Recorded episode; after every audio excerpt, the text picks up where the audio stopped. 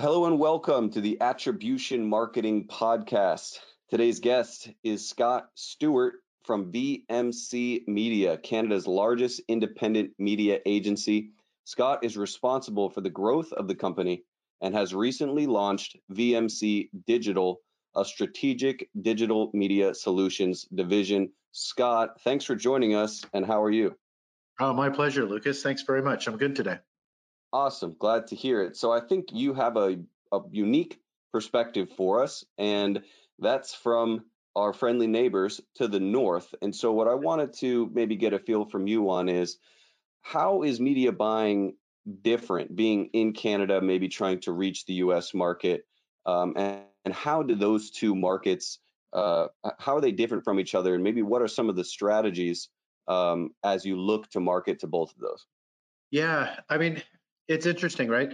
Um, one of the things we, we share so much culturally that um, you know from you know a, a, broadcast perspective, we're more so simulcasters than we we are broadcasters. I would say about you know 75% of the content um, that we watch in linear video or television comes from the U.S. Um, where you know U.S. advertising tends to be um, you know uh, at, a, at, a, smaller market level. Um, in Canada, most of our you know most of our advertising um, you know is at a national level. I can reach about 75% of the population just by uh, running you know advertising in our top 10 markets um, which represents about 75% of our of our adult population.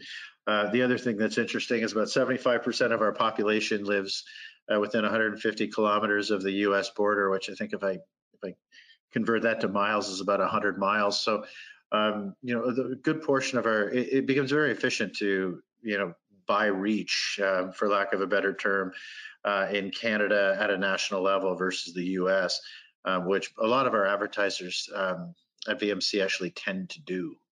Um, you know, we've seen a lot of changes. Um, what's interesting right now is the adjustments we're making um, in our plans for for the fall based on um, significant changes in consumer behavior modifications that uh, that's happened over the last four or five months. Um, we've seen some um, some some behaviors have returned to you know semi-normalcy or, or pre-COVID behavior, but um, there's some been some areas that we've had to make adjustments for that um, you know we've seen ramp up. In particular, um, e-commerce growth accelerating uh, for a lot of our clients, um, where we've seen uh, e-commerce sales, you know, accelerate to the point of, um, you know, where we would have been about five to ten years from now. Yeah. Um, had to be very mindful of that in our plans, and it's changed a lot of our strategies. Um, going from a lot more, you know, looking at scale and and and making brand connections to uh, strategies that um, that are a lot more transactional in nature. So tell tell me about that distinction because you really have two buckets. You can do brand awareness, uh, let's say, and you can do direct response. So walk us through maybe what VMC specializes in. Maybe it's both, but how do you see the interplay between direct response and brand awareness type campaigns working together when you're buying this media throughout North America? You know, Lucas, if, if I had a dollar for every time I'd been asked that question over the last uh, the last 10 years, um, you know, what is the balance between brand and direct response? Uh, more and more, I think we need to be accountable um, for return on ad spend. So um, I would say probably the last two to three years, uh, we've been heavily focused on, for lack of, you know, uh, technical terminology, providing our clients with a very clear and visible linkage between ad dollars spent and transactions created. Um, when you when you start looking at you know that type of mindset, um, you start putting in KPIs and measurements that that kind of focus um, a shifted mindset from you know building campaigns top down uh, to building campaigns bottom up. Right.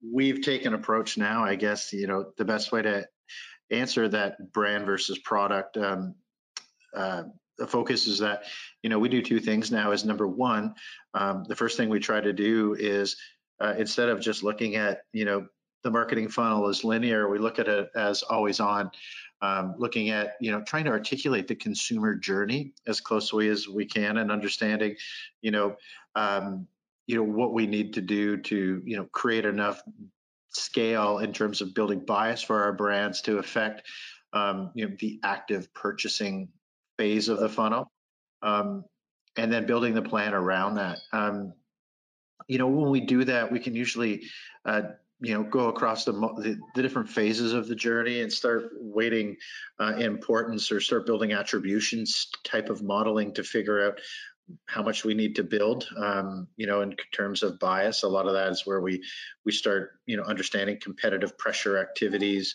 um, yep. you know consumer mindset, how hard we need to work in the upper funnel, um, and then really understand how consumers are actively shopping the category and what we need to do, um, you know, to make sure that you know we're pulling those levers and um, you know creating the best opportunities for us as they're actively shopping the category. Um, that doesn't just end with how they're actively shopping. More and more, we're seeing an emphasis on, um, you know, I guess uh, digital, the digital experience, um, and and the digital point of sale as more and more of our clients are now focusing on um, not only their their e-commerce strategy, um, you know, from a website transactional perspective, but um, we're doing so much more with Amazon today than we were even six months ago. Yep. That's become, you know, a major a major area of focus for a lot of our CPG companies who, you know, six months ago were still primarily focused on you know point of sale uh, a bricks and mortar type of point of sale. So um, you know the conversations we are having uh, six months ago versus now have completely pivoted um, you know and again so has our strategy. So we're finding more and more we're building marketing plans from when i say bottom up i'm not even talking about from a point of sale back up the funnel but um, really starting to understand that that customer at um, the most unique level possible and um, you know providing back um, the value we're providing back is the color and dimension um, around what those consumers look like through you know articulating the the customer journey right so well said i think you brought up a, a host of points there and i want to try to unpack them one by one but the the most important to us and i think the audience of this podcast is how are you measuring that performance. There's a host of tools and software out there, but uh, digital with Facebook and Google, very straightforward. But the problem is if if Google's tracking conversions, they don't necessarily tell Facebook about them. So at the end of the day, you look in your Shopify account and you you see you've sold 100 items, but Google says you have 87 conversions, Facebook says you have 67 conversions you see the problem, the sum of those two conversion amounts are more than what you got in real life. So yeah. in the digital sphere, how are you mitigating that? How do you handle how do you handle those walled gardens? Well, it's it's difficult too, especially when you know you're you're, you're trying to understand attribution, um, and instead of you know where Google and Facebook should be splitting the attribution, they're both claiming it. Yeah, uh, and you know uh, as you work back up the funnel, you know, you have the concept of incrementality. And I find, um, you know, that's a concept more and more that, you know, when Google and Facebook are looking for an increased share of our digital buys, you know, the language starts focusing on incrementality. Um, I think it depends, yeah. you know, how you're how you're building your stack and, and what model you're using. Um, it does get, you know, we've spent a lot of time, Lucas, um, and a, a, big focus of mine since um, since coming to VMC has been exactly on what you're talking about. Um, I'm trying to get my clients essentially um, off blocking charts and onto onto dashboards. And even if that means you know um, plugging in the APIs as I can, and even if it means trying to understand, um, you know, as many different market variables as I can um, surrounding the performance buys. Um, that's that's an area that we focus on. It's difficult with the walled gardens because you still need to look at them as discrete, and I don't yeah. see that changing anytime soon. Um, so you do. It's difficult when you know you're looking at you know your search and programmatic, um, you know, and how they operate together. And look, we made a decision a long time ago as an organization, a commitment to anything that we can buy programmatically, we will buy programmatically. Yeah. Um, and as an extension of a lot of our legacy or traditional media, you know, we've moved more of our out of home dollars into programmatic digital out of home. We've even, you know, started trying to buy um, you know, to deepen, you know, our former terrestrial radio campaigns into, um, you know, more streaming and really starting to understand that lens and working with, um, with Numeris to try to bring in um, even you know real-time television audiences to you know start you know unpacking the upper funnel and the impact on not just on search but you know our performance advertising as a whole. Um, yeah I think that you know when you start talking about that, and you bring up a great question. Um, you know, again, as we're starting to, you know, become more and more accountable for every dollar we spend, and those walled gardens start sitting outside of the dimensions of a of a dashboard, and you're having real time performance discussions with your clients more and more, um, that's not going to be acceptable, right? Because we right. want to be able to dimensionalize our whole campaign um, and eventually, those questions will need to be asked if they can't sit within our operating funnel and they're sitting outside of that. You know, well, we understand that they still have size and scale, um, and we're trying to, you know, get to absolute uh, understanding and, and absolute attribution. Yeah. Uh, when is it?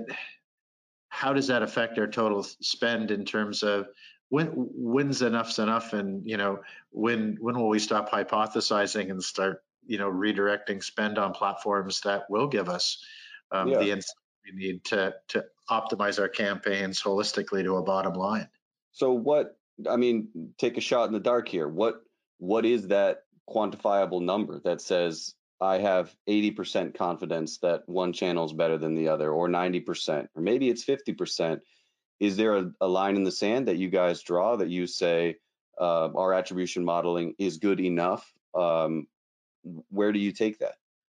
Yeah, I, I think that's interesting. Um, that's a that's a very difficult question uh, because I don't think you know. I think if we start dealing in absolutes, yeah, um, you can't do anything. You're just paralyzed. You don't have the data. You might as well not spend at all because you, you, the answer's unknown slightly and it's a risk. So correct. I mean, I think you know when you get into when you start dealing with absolutes, you start you know getting into almost um, you know paint by numbers type of approach to media, and I don't think that's accurate. Yeah, I think um, I think we have to continuously be challenging. Um, yep. What's there? Um, you know, I, I think it starts putting more emphasis on you know the type of skill sets we have in the organization. Um, you know, my focus is now on on finding you know human capital and employees that you know can help us with the data management side. Um, sure. strategies moving more and more around. Um, you know, when we we had a we had a, a client presentation um, where the upfront part, and my background is as a chief strategy officer um, before taking over, taking on a president's role, um, where I used to look at um, using data for insight. Um, you know, what's the big idea that's going to be driving the plan? Uh, more and more, the upfront portion of our the strategy portion is, you know, who are our data partners and who are our tech partners and you know, when we start looking at you know who are our tech partners um, in the program, uh, that's that's really starting to lead a lot of you know our presentations. And we had one just very recently where um, you know a lot of that was what data partners are we using, um, what DSPs will we be using, um, you know, and how will that all feed into you know uh, what our what our what our um, what our dashboard will look like. Um, that was the start of the presentation, where before it was um, here is how we're articulating the consumer. Um, you know, through that, here's the insight, um, which drives ultimately what our media choices will be. So it's interesting sure. how conversation is completely pivoted around uh, more from you know tr- using traditional or syndicated research to uh, you know build surrogates of the customer and talk about how they consume media to all right here's the tech we're going to be using to not only understand um, you know the performance of the campaign in real time, uh, but start understanding you know who our customer will be, um, you know, looking forward and you know moving into predictive modeling yep. versus um, retroactive uh, customer um, segmentation building. Sure. Well, one thing I wanted to hear more about is, you know, there's a couple buzzwords out there in the marketing industry, and you hit on one of them, which is incrementality. And I think on the surface, incrementality is a a, fight, a fantastic ideal. It would be great if we could all sort of stop time and run a truly scientific experiment to find out if the extra $10,000 being spent on uh, Facebook is really moving the needle by an additional $30,000 of revenue or not. But I have yet to really find a partner or a podcast guest or a vendor out there who can truly deploy incrementality in a way that it achieves what it's built to deliver. So I'm wondering how you guys are handling incrementality and if you think that it's a meaningful uh, methodology for finding those insights or, or not? I think it's difficult. Um, I think it's difficult, Lucas, and it comes back to, you know, whether you want to call it attribution modeling or media mix modeling. Um, I think you really have to have um, a real an advanced MMM solution in place to be able to do that. Uh, I've I've done a lot of work um, with attribution modeling. I can tell you that um, you can build those models bottom up. You can't necessarily um, get the data you need top down to really start understanding incrementality properly. Um, I think it's a very difficult thing to do. Um, I think we've, you know, and I've worked with that with acquisition marketers We've gone pretty far down that rabbit hole. Um, I, I I find you know trying to understand um, incrementality murky at best. I think it's a very yeah. dangerous place to be. I think it's you know right now um, it can be dangerous language to use because, as I said, um, most of the time that I hear incrementality, uh, it's from a couple of the walled gardens looking at um, you know wanting to increase their their their share of budget. Um, yep. It's a mechanism that I think is currently, you know, when we look at measuring incrementality, is a bit faulty, and I don't think that I don't think we have the right mechanisms in place to be even using that language. Uh, it's not to say we shouldn't explore it. I just find I find some gaps in information to be able to, at the very least, um, measure incrementality at a point where um, it's stable enough to start using that to allocate additional investment, if that right. makes sense. Yeah, it does. I mean, at a certain point, you still have somebody with their finger on the on the budget trigger, and that that person needs to make a, a, a qualitative decision, but also a creative decision. Um, and you know, at some point, there's a, a marketer there that says, "I believe this message targeted in this way on these channels uh, is going to work or work better than what we had in the past. And so, you know, I just I think that there's a lot of marketers out there that uh, are working towards an ideal. And even when I was checking out your website and the video uh, that you have on there, you know, it talks about uh, media mix modeling and attribution being far from perfect. And I think sometimes people get caught up um, in in in the perfection of the data or they they put too much weight in to say well facebook told me it's yeah. x google told me it's y the internet told me that i could do incrementality or account based marketing with with this tool. And i think they get they get kind of stuck looking at the details instead of the bigger picture. So i'm wondering if you've had some experience in that and, and how you guys recommend dealing with it. Yeah, I mean, you know, two things to um, based on what you just said. Number one, um, and again, this isn't meant to come off negative at all, um, but when we start using the terminology um, incrementality as it pertains to um, a couple of the walled gardens, I find it very self-serving. Um, that it becomes it becomes a data point to try to rationalize additional spend. Right.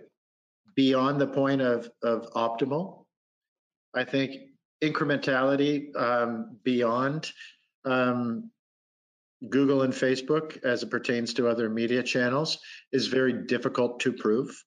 Right. But something that we need to understand because I don't think um, I don't think that traditional media um, is getting enough visibility in terms of our, our media mix models um, to draw a clear and visible line between your spend on legacy channels versus the impact it's having on sales. And that's unfair. More right. work to be done there.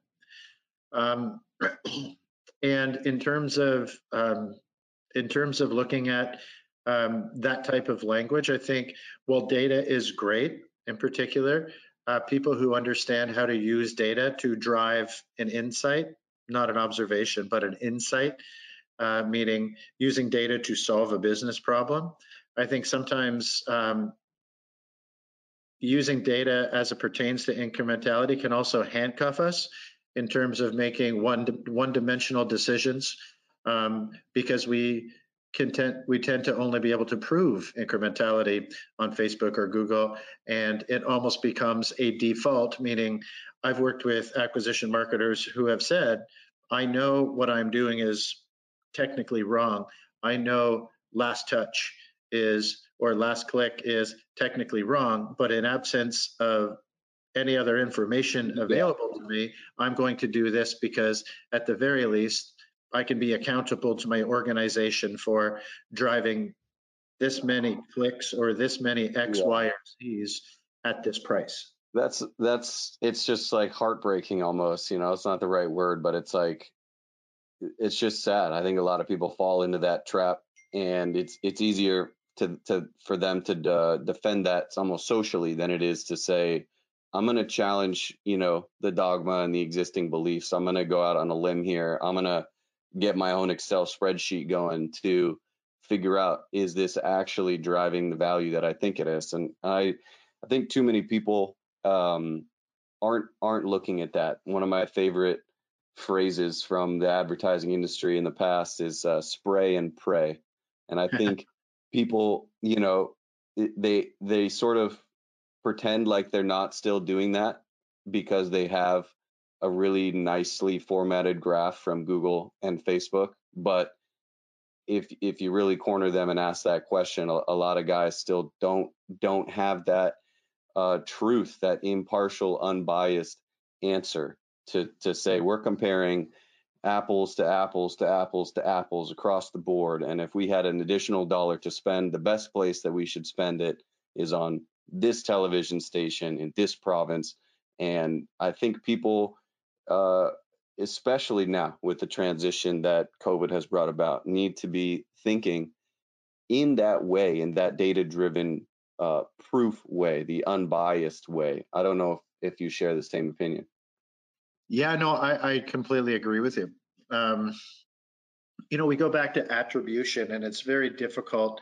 Um, you know, and I, I like your analogy about if I had an extra dollar, where would I spend it? I think that it's been my experience anyway that that actually provides some very fruitful and very healthy discussion. Um, you know, I think I love working with clients who, you know, look, here's our base plan. We know this works. Um, we've gotten it to a formula where we know um, if we spent this, um, we will get that.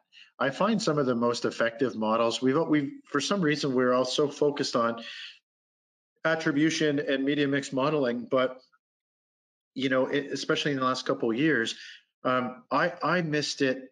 I miss going back to econometric modeling, where you know we were trying to draw correlation to ad spend versus volume, um, and I like that. I, I, I, thought that was the right way to do things because we could actually prove that, um, you know, we knew if we spent X, we would get Y volume, and that when we drew direct impact to if we wanted an incremental lift in volume, what would we need to spend from a media perspective? And we started looking at it more as quantifiable sales versus uh, quantifiable digital KPIs, which, right. you know, that is where that's where I had gravitated to. For some reason, econometric modeling isn't fashionable anymore.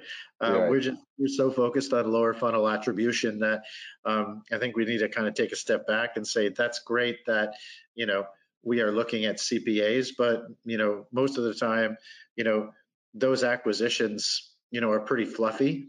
You know yep. whether especially when it's when it comes down to just you know driving web visits or uh, to a page on the website as trying right. to prove your accountability for a marketing outcome. Yeah. Um, you know, again, I, I, I, go back to the closer um, we can provide that visible linkage between ad dollars spent to a sale, a transaction. When I say transaction, not a digital transaction, but a commercial transaction.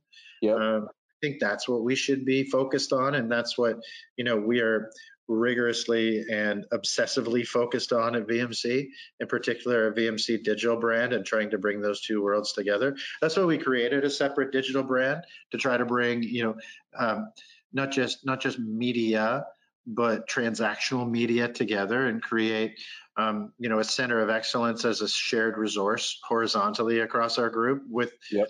specialized service and, and a I, I, would say like VMC Digital, for example, um, how it serves the organization is more of a mindset than it is even you know a digital area of specialty. Uh, it becomes that performance mindset that we share across our organization um, to help clients, you know, again, have that clarity that you know the millions, the tens of millions of dollars that they're investing on marketing. Um, are driving outcomes, right? And the closer to that single source of truth that we can get, um, the the harder we're working and the better job we're doing for our clients. Yep, very cool, very cool. I like the kind of forward thinking, uh, future thinking that that you guys have there. I think it's going to bode well for uh, the changes that are happening now in the landscape and will continue to happen. I wanted I to bring up I wanted to bring up two uh, other kind of channels, uh, newish channels, let's say, but are kind of on the cutting edge, and I wanted to see how you guys are tackling them. And I guess we'll do them one by one. So the first of which is Amazon, because Amazon has emerged as now the third or fourth largest ad network, digital ad network. Um, there is sort of quietly snuck up uh, and and has a very strong position now over the past uh, two or three years. But Amazon is now the world's highest walled garden. What are you doing to get that data out, if at all? And if you're not getting any data out, which I have not heard anybody actually succeeding in pulling attribution data out, what are you doing to get the best that you can out of Amazon to optimize your uh, ad spend that sends people to Amazon? Uh, even though you can't hear back from Amazon how well that's performing, how do you stitch that uh, equation together to try to try to optimize that channel? Well, that's that's interesting. You know, Lucas, I, I think you know I'm going to be try to I'm going to try to be very pragmatic as I explain this. Um, working with Amazon from an advertising perspective um, has been has been challenging for the past several years.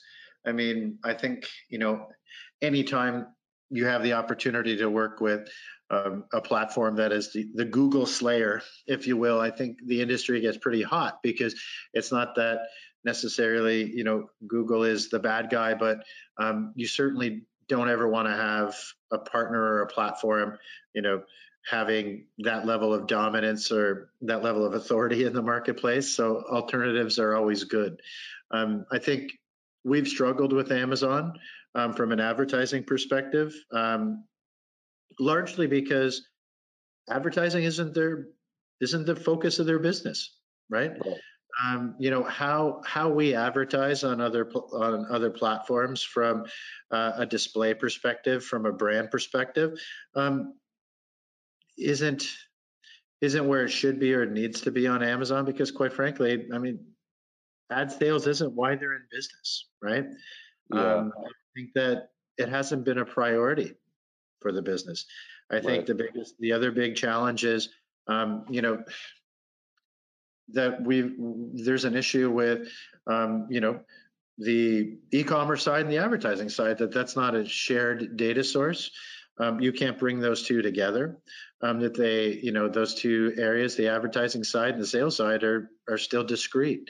And until the, until those gates are open, I think there's always going to be, um, you know, a bit of a that that firewall there uh, yeah.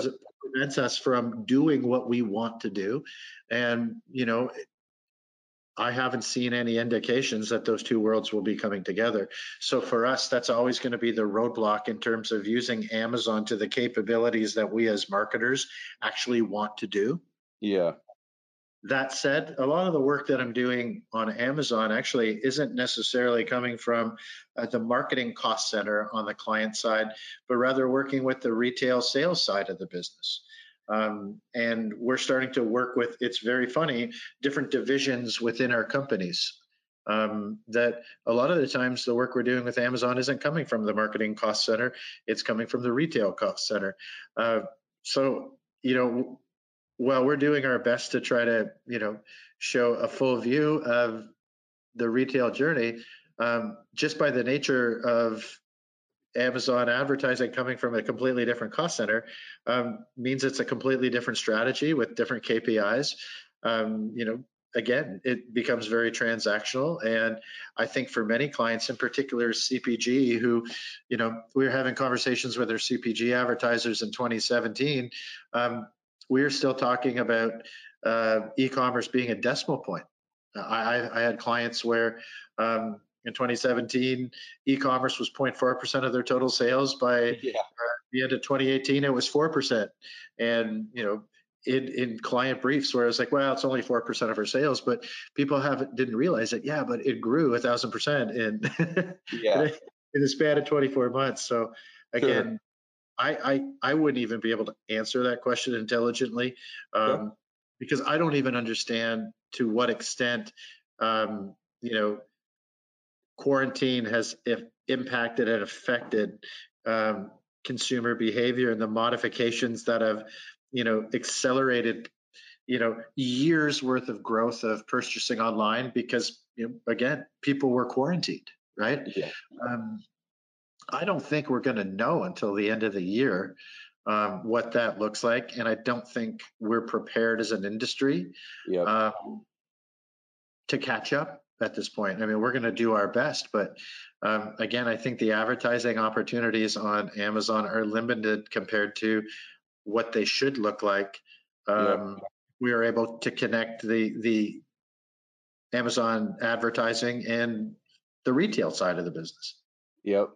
Well, you know, I don't want to derail and, and, go backwards uh, down the Amazon rabbit hole because it's a, it's a deep rabbit hole. But our guest last week, our last episode, was sort of an expert in the space, and I'm always trying to, to to poke and prod with the guys that we talk to to try to figure out eh, what's the secret sauce, what, what you know, what's the hack that that gets us in there. And I've I've come up empty-handed each time, but I think if anybody is looking uh, for more information about how to uh, crack the Amazon code, check out the previous episode uh, where we we went into it in detail. And and just while we're on the topic here, what I think is really interesting to bring up about Amazon is it it truly is fundamentally different because on Google, if you advertise on Google, okay, you pay, you're on the top three spots, you get the little yellow box or whatever, and it, it shows clearly that that's an ad. And then below it, you have the organic results. And Google will tell you, and we have to trust them, that if you pay for ads, it doesn't impact your search ranking. What's amazing about Amazon is that this is not the case. Amazon is is not an advertising platform, it's a sales platform. And Amazon doesn't care like Google cares did the consumer get the information was it fast did their question get answered if so rank this site higher because it's it's helping these people amazon's whole operation is based on making the consumer buy it and buy the right thing that they want and then leave a positive review. And so with Amazon, you could start a new product next week and run ads to that product. And if those ads are successful in getting in front of the right people, making people buy it, Amazon will say, regardless of the traffic source, even though they're forcing their way to the front of the line, one in a hundred people who sees this product buys it. That's better than average. Let's move them up higher. it happens again. Self fulfilling prophecy. They're at a 2% conversion rate. And what happens is now you're the number one organic ranking product on Amazon, not because you've done anything special, simply because it has the highest percentage conversion rate of any of the competitive products. And Amazon doesn't care if you pay for it, if you get it for free, if you tell your friends to leave you fake reviews, it, it doesn't matter.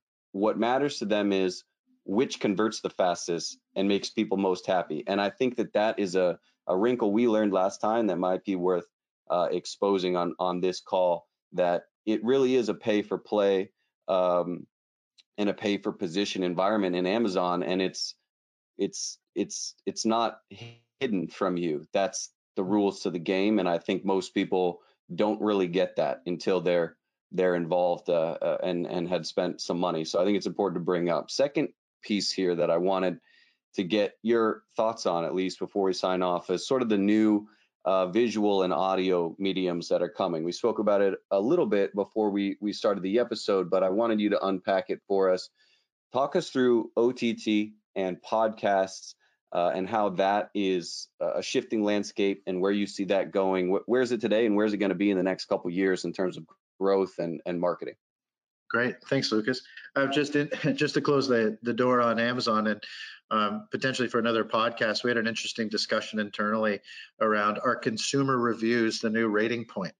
Um, and will that be a KPI in terms of, you know, driving consumer reviews to and drawing the correlation between transactions. So that's a whole other podcast, um, but something to think about down the road.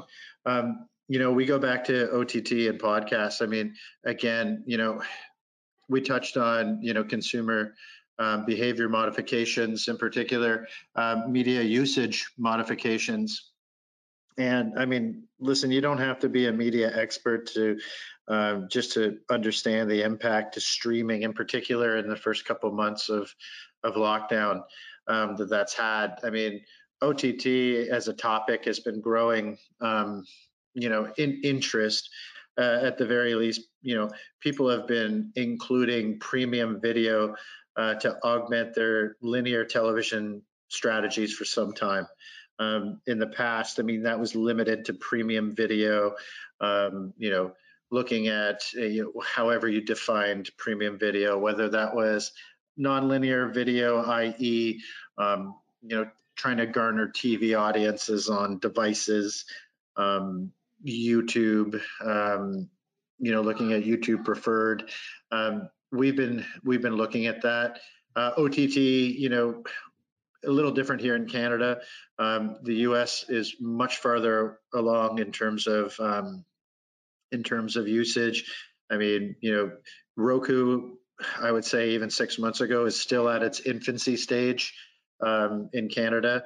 Um, you know, this is obviously accelerated. You know, w- when we talk connected TV, um, you know, we're we're saying any audience is, uh, you know, available on streaming. Right. Um, you know, I can tell you right now in terms of, you know, the percentages, uh, or we've spent more. I think we did more, more, la- more in connect, more, more investment in connected television last quarter in COVID than we probably did as an agency in 2019.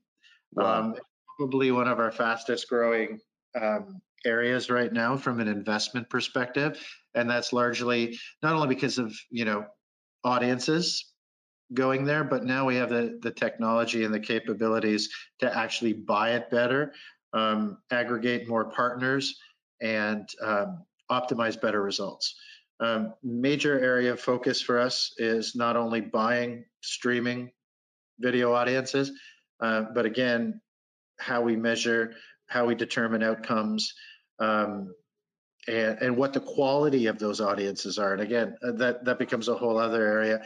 I know you also asked about uh, podcasts, and um, I'd have to start with you know we've been spending a lot of time, in particular.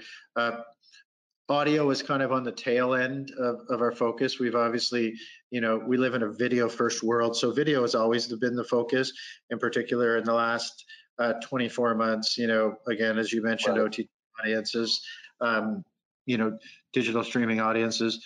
Um, audio has been on the long tail of that. It's certainly been a discussion point for the last couple of years, but a bit we've been a bit more slow to adapt. Um, but that's because audiences have been a bit more slow to adapt. Um, you know, when we look at our, our terrestrial radio buys now, um, we're augmenting those with digital streaming audiences. We saw actually, um, you know, in our last measurement period here in Canada for terrestrial radio stations, you know, we saw audiences drop largely because of the impact to AM and PM drive times. I mean, mm-hmm. we saw audiences by format drop um, anywhere from 10 to 30 percent, and we saw streaming audiences increase. So we've gone in now and we've proxied that and understood, you know, on a format by format basis how we're augmenting. Um, what's interesting is where we did see dip in terrestrial radio, we did see increasing in streaming. And while overall total tuning is down a bit, um, we have found ways to keep our radio investment healthy by being inclusive of their streaming audiences. Um, mm-hmm. Um, conversely, I mean, you know, I read very recently that podcasts in the US is on their way to being a billion dollar business. Um, we have seen growth in this area. Um, you know, we still struggle with what's the right amount uh, to spend uh, right. on podcasts. I mean, the problem with podcasts is, well, you know, you can do really cool stuff like, you know, immersive, creative. Um, you know, you I really like the engagement. Um, you know, you're advertising while people are, you know, really committed. You know, not only from a time perspective, but you know, really invested from an engagement perspective. Um, you know, within the whole theater of the mind aspect, it's still such a small amount of their time. Right. In terms of consumption, I almost liken it. You know, people talk about, you know, we're inclusive of it within our audio strategy, but I'm convinced that people have divested time spent from offline publishing and magazines and have actually, you know, looked to fulfill that in, in podcasts. So it's, uh, I'm just struggling with it because it's just such, you know, a small amount of our time that I don't think will you know, I, I don't think we'll ever be able to to qualify the value of it. Yep. If that makes sense. Yeah, it does. But I'm glad to see it's rising. I mean, I've I, have i have had um, I've had uh, you know for years um, one of Canada's largest um, daily newspapers uh, was my client from uh, 2004 to 2008, and the publisher at the time, um, you know, around 2006 was, you know, this is back when we were talking podcasts, meaning like on your iPod, um, receive, you know, content on your iPod was going to be the savior of newspaper. Um, and technically, I don't think he was wrong. I think, you know, had they been able to pivot that way and, you know, nobody would have had the foresight of the iPhone or the technology available to us today. Uh, but imagine receiving, you know, publishing on on podcasts and being able to hear it from an audio perspective. Um, who knows, right? Yeah. Um, but uh, it's something that you know we're inclusive of because we think we should be. Um, you know, it's obviously for 2020 podcasts have increased in importance and intention. Um, it's not just something on the plan. I, I, don't think we're talking about testing it anymore. I think you know we're still looking at single digit percentage of audio investment going to podcast. Um, I don't think it's the year of podcast again type of thing. Yeah. Uh, we see spends rising in the U.S. I think you know there's a lot more work to be done to to validate it. Um, I think right now we're being still being very intuitive of the value of it. Um, but I think, you know, is it the future of audio advertising? Probably not. Um, does it have a place on the plan? Absolutely. Um, especially, you know, when you're looking at more contextual, aligning advertisers with more contextual or endemic type of uh, content. I think, you know, that that can be a very powerful, powerful plat, uh, you know, powerful platform when we're looking at you know building bias for a brand and authenticity um, you know in the message delivery. Well said. So let me sign off here by asking what's new with you guys? What is on the horizon for the company? How can people listening to that uh, listening to this podcast who are looking to um, work with a media buyer uh, in in Canada, North America, how can they get in touch with you? Um, and what's next for the business? How can how can they reach out and find Scott and get to work with you? Yeah, it's pretty easy. My email is scott at vmcmedia.com.